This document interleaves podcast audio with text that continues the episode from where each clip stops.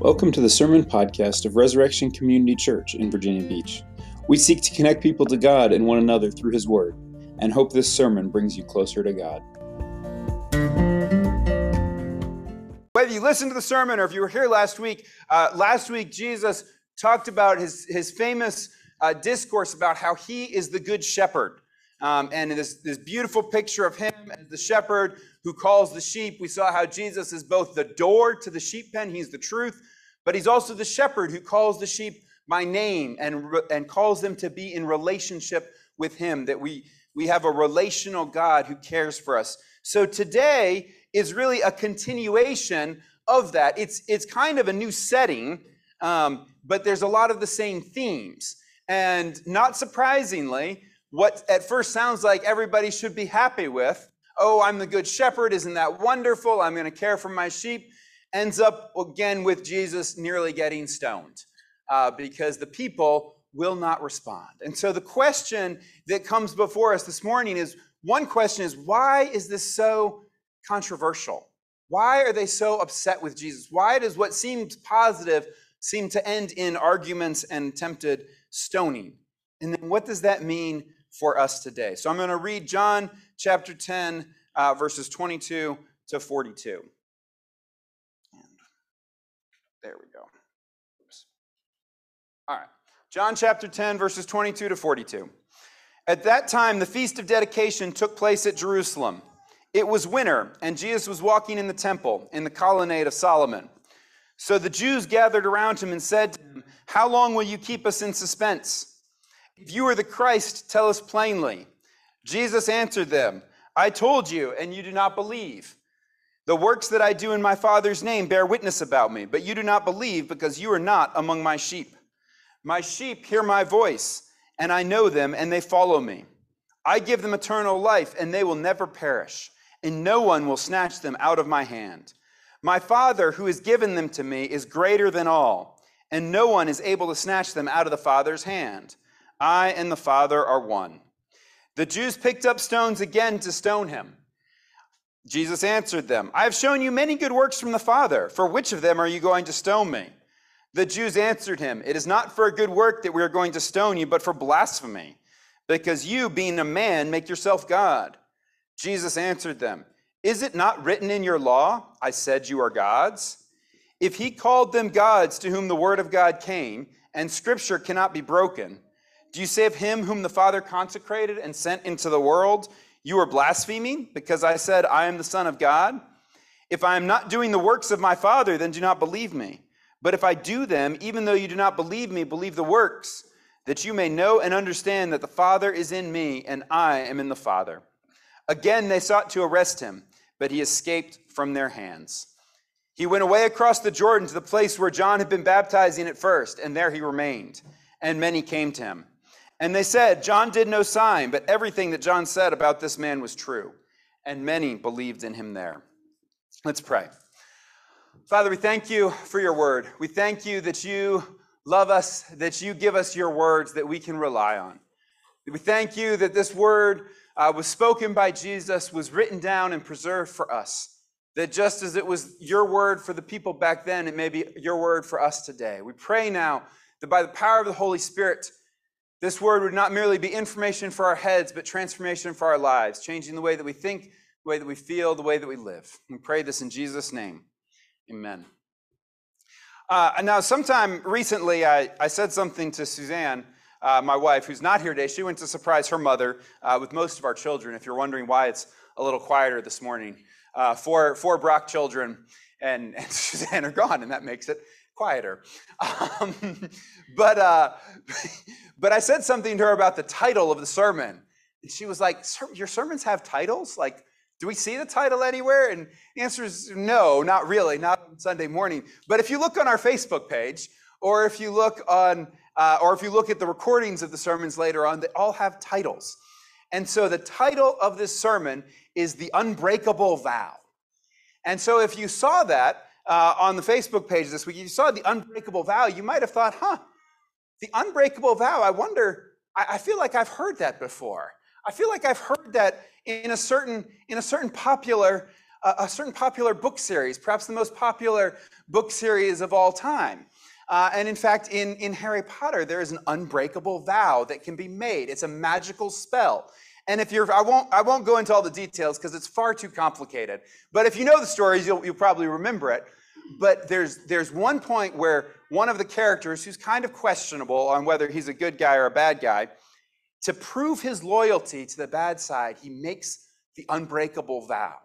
And Harry, the hero, sees this and he's telling his friend Ron, he's like, What, what happens when you when you break the unbreakable vow? And Ron's like, Well, well, you die.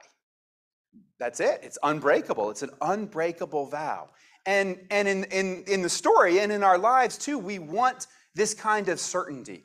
We want this kind of surety from other people. Are you, are you really on my side? In that case, ironically for today, it was a mother seeking him to help her son. Will you promise for sure? But if you know the story, you know that he, he kind of kept the vow, but not really. He was, he, was, he was really a double crosser, like four different times, four different ways. Because that's how humans are. That's how humans are we make promises.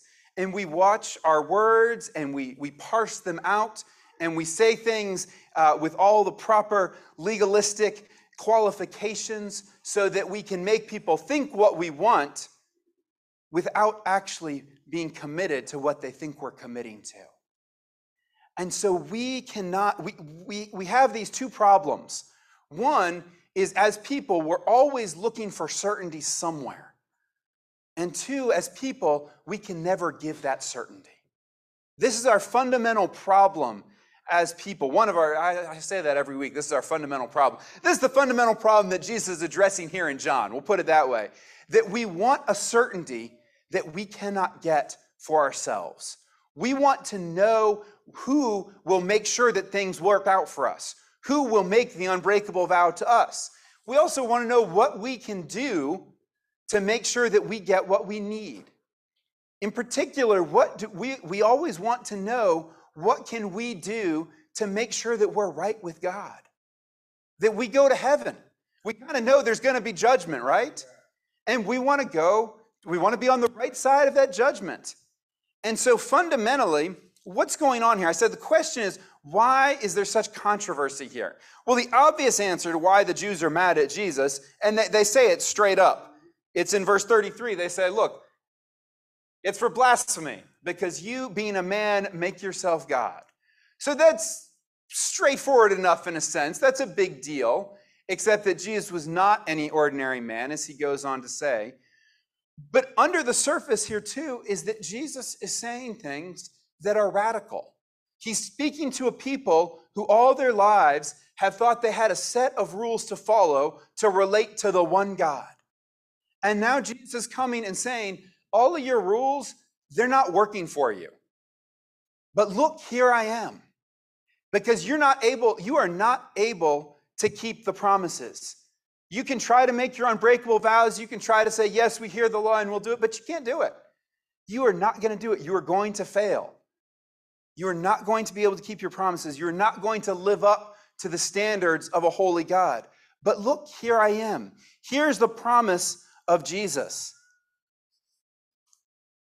Verse 27 My sheep hear my voice, and I know them, and they follow me. Someone go back here. My sheep hear my voice, and I know them, and they follow me. I give them eternal life, and they will never perish, and no one will snatch them out of my hand. See, the controversy here, the conflict, is because it is it, this is actually hard to hear because we want to control things. We want to know what we ha- can do. We want to know how to get things all lined up so we can be right in the eyes of God. And Jesus comes here and says, No, I'm not going to answer your questions. If you're the Christ, tell us plainly, Yeah, I told you and you don't believe. I'm just going to say what I want to say. We see that over and over through John. They ask him one thing and he tells them something else. Because at every point, Jesus is saying, the only thing you can do, the only sure guarantee is to trust me. if our main problem is that we can't keep things sure and we're looking for guarantees that we can't hold up or can't get from other people, the main thing about God here, the main hope, the good news is that Jesus is the only one who guarantees eternal life. This is it. This is the promise. And if we can embrace this promise, if we can receive it, it is wonderfully good news. We are not relying on ourselves. We are not relying on other people. We are relying on Jesus, who has the authority to guarantee us eternal life. And the eternal life that he guarantees is not just some far off heavenly existence that's a little bit vague and uncertain. We actually saw that back in the first half of chapter 10 he said, I came that they may have life and have it abundantly. When he says he gives eternal life to all who, to, to his sheep, he's saying a good life, a life that starts now, full of joy and abundance and lasts forever. It's the eternal life that begins right now. And he's the only one that guarantees it. So, what, what is our response then? Well, we have a choice. We can respond as the Jews did back then and we can respond with anger and say that's that can't be the case. You're making it you're, you're sounding too good. You must just be a man. We're going to stone you for blasphemy. Or we can continue to turn in on ourselves and say i'm going to get this right. I'm going to grit my teeth and i'm going to bear down and go white knuckle and i'm going to make, make my way through or we can do as jesus says and we can follow his voice and trust him for his security that's what we need to do. My sheep know my voice. So listen this morning to the voice of Jesus.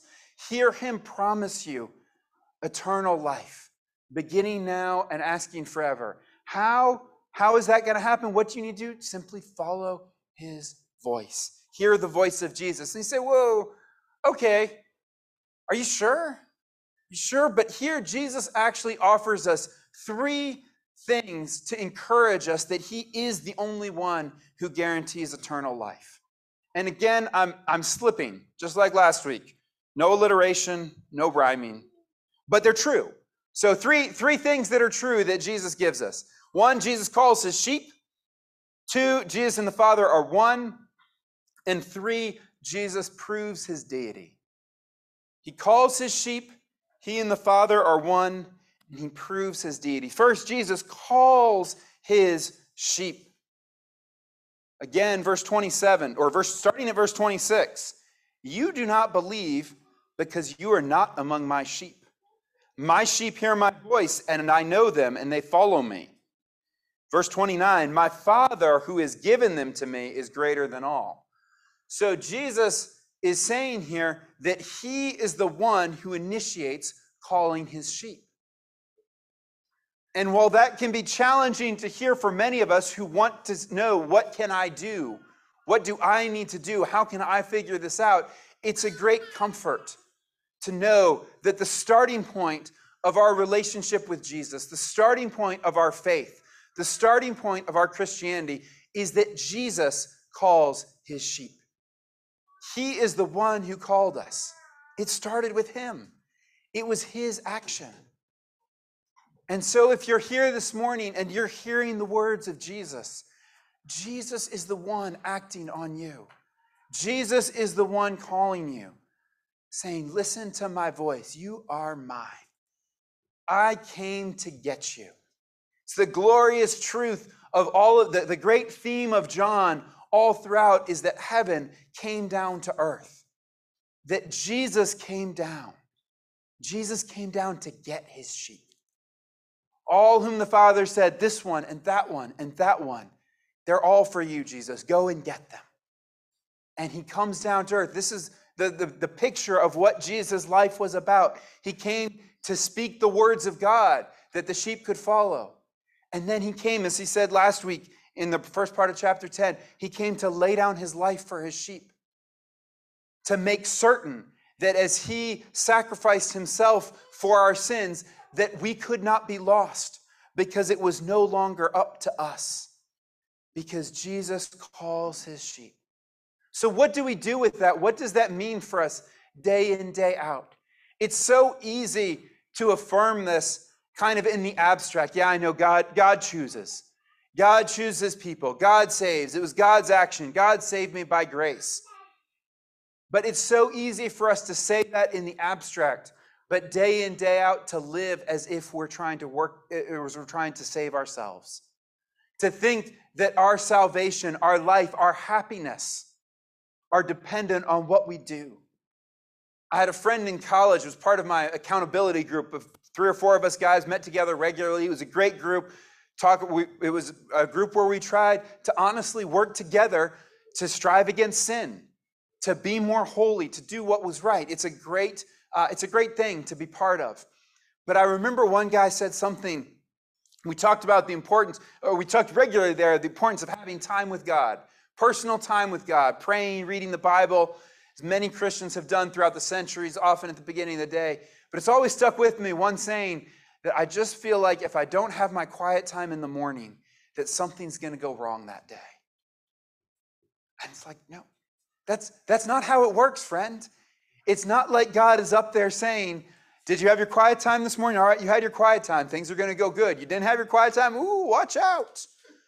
And we laugh, but we also think that way. Many of us feel that way. Is time with God in the morning good? Of course it is. May it have a positive impact on your day to center your heart towards God? It may. It may actually help you. Is God going to smite you because you didn't spend time with Him in the morning? No. No, that's not how it is. That's not how the loving shepherd works. He calls you back to Him. He says, Come and spend time with me because I want you to, because that time is good for you. But when we, we can look at our lives and see those things that we're thinking, oh, if I don't do this, God's going to get me, or I'm being punished for this or for that. And it's an indication to us that we may be trusting in ourselves, in our own actions, rather than trusting in Jesus who called us to be his own for our eternal life, for our joy and happiness in this life, and for the security of that in the life to come. So Jesus calls his sheep. Secondly, Jesus tells us here that he and the Father are one. This is, this is the one that really got them. I mean, under the surface is that they had they were trying to work everything out, follow the law and all that, but but this was the particular flashpoint that led to them stoning. This was verse 30 right there. I and the Father are one. Now, why does Jesus tell us this though? How does this help us to find the guarantee? It is true that this is an important part of our understanding of who God is. It's an important part of where we understand our what we call our doctrine of the Trinity, that God is three persons but one God. Because Jesus here at the same time is clearly speaking of the Father as another person who has interaction with Jesus as a person. And so there's two persons here. And of course, the Holy Spirit is the third person of what we call the Trinity. But he also says that I and the Father are one, that in those three persons, there's a fundamental unity, reflecting the belief of God's people throughout all of, of, the, of, of the recorded time in the Bible that God is one. That's what the Israelites had been told back in Deuteronomy by Moses, and that's what they had confessed daily through the centuries. The Lord our God, the Lord is one. And now Jesus says, I and the Father are one. And he's simultaneously saying, We're two persons and yet we're one God, the one God that you've been worshiping all along. And of course, the people listening are like, oh, no, no, that's that that that can't be. It blows their mind. But it blows their mind. They thought they had it figured out. And Jesus says, no, no, no. you got to trust me. Something different is here. So, what's his point for us in saying that Jesus and the Father are one? The point here is security. Who is the greatest being of all? Well, it's God. In fact, I, have been giving I've been giving big words recently. I've got another I've got another word for you. So, kids, if you're following along, you want a big word? How about the word ontological? Ontological. Alejandro's smiling. Alejandro knows about ontological. Brandon probably knows about ontological too. So, uh, so ontological, and some of you are like, what the heck is ontological? There's a famous argument for the existence of God. It's called the ontological argument. It was, it was put out there by Anselm hundreds and hundreds of years ago. And it's kind of funny, actually. It basically goes like this I can conceive of a really great being. And the greatest, that anything that can be conceived of, that could exist, is necessarily greater than something that doesn't exist. Therefore, if I can conceive of God, he must exist. And you hear that and you're like, did that really happen? Like, is, does that really count as an argument? Like, because I can imagine God, he exists? But Anselm worked it out, and it's actually like, and then you read it, you're like, I actually can't really argue with you on that one.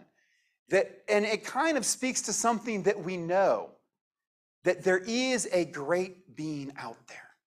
We know it. We know there has to be something greater than what we see here. We know there has to be something than the trees and the rain and the forces of nature. We know there has to be something greater than all the rulers and leaders of the earth. We just know it. Everybody knows it. C.S. Lewis made a similar, uh, a similar argument, basically saying everybody throughout all of history has pretty much always agreed that there's a God. We know there's a God out there. We know that the definition of being God is that it is the greatest of all things. So, what's the point here?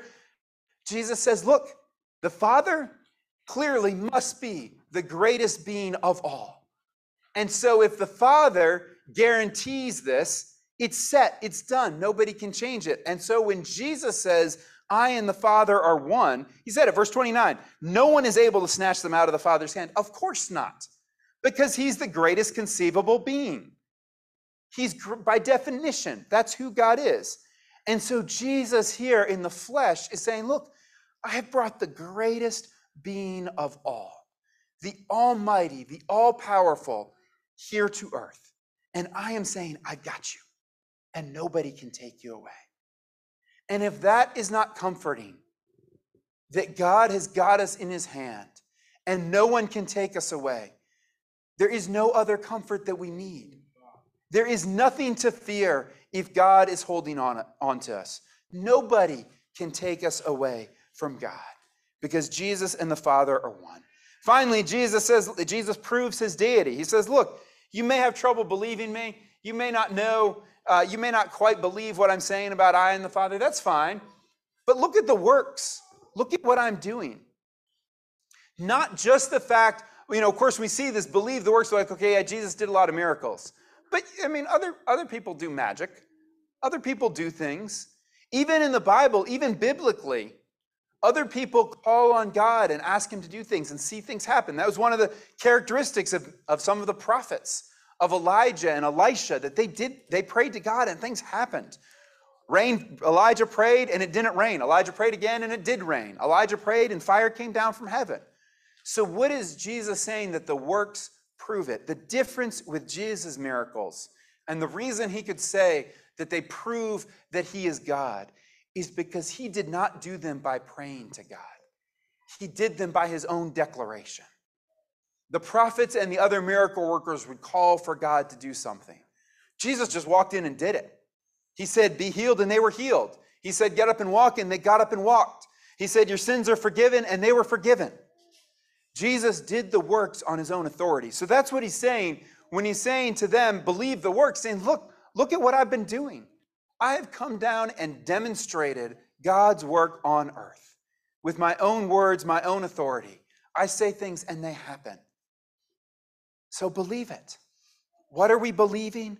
We are believing that He is God, that Jesus came down to earth to get His sheep. And when we want security, when we want guarantees, we are not going to find those in our own actions. We're not going to find those in other people. As much as I love our community, and you know that I love this church community. I love that we are a resurrection community, that we care for one another, that we pray for one another, that we serve one another, that we sacrifice for one another. That's how the church is supposed to be. But we'll let you down because we're people. But Jesus will never let you down. That is the security that we need. Would you pray with me? Father, we thank you for your word. We thank you that this word was written down for us. We thank you most of all that Jesus came down. We thank you that you chose us to be your sheep, to be part of the flock. We pray that you would help us to hear and respond to the voice of Jesus as we follow him as our perfect shepherd. Pray this in Jesus' name. Amen. Thank you for listening to this sermon podcast from Resurrection Community Church. To learn more about our church and how you can connect with God and others, please visit resurrectionvb.org.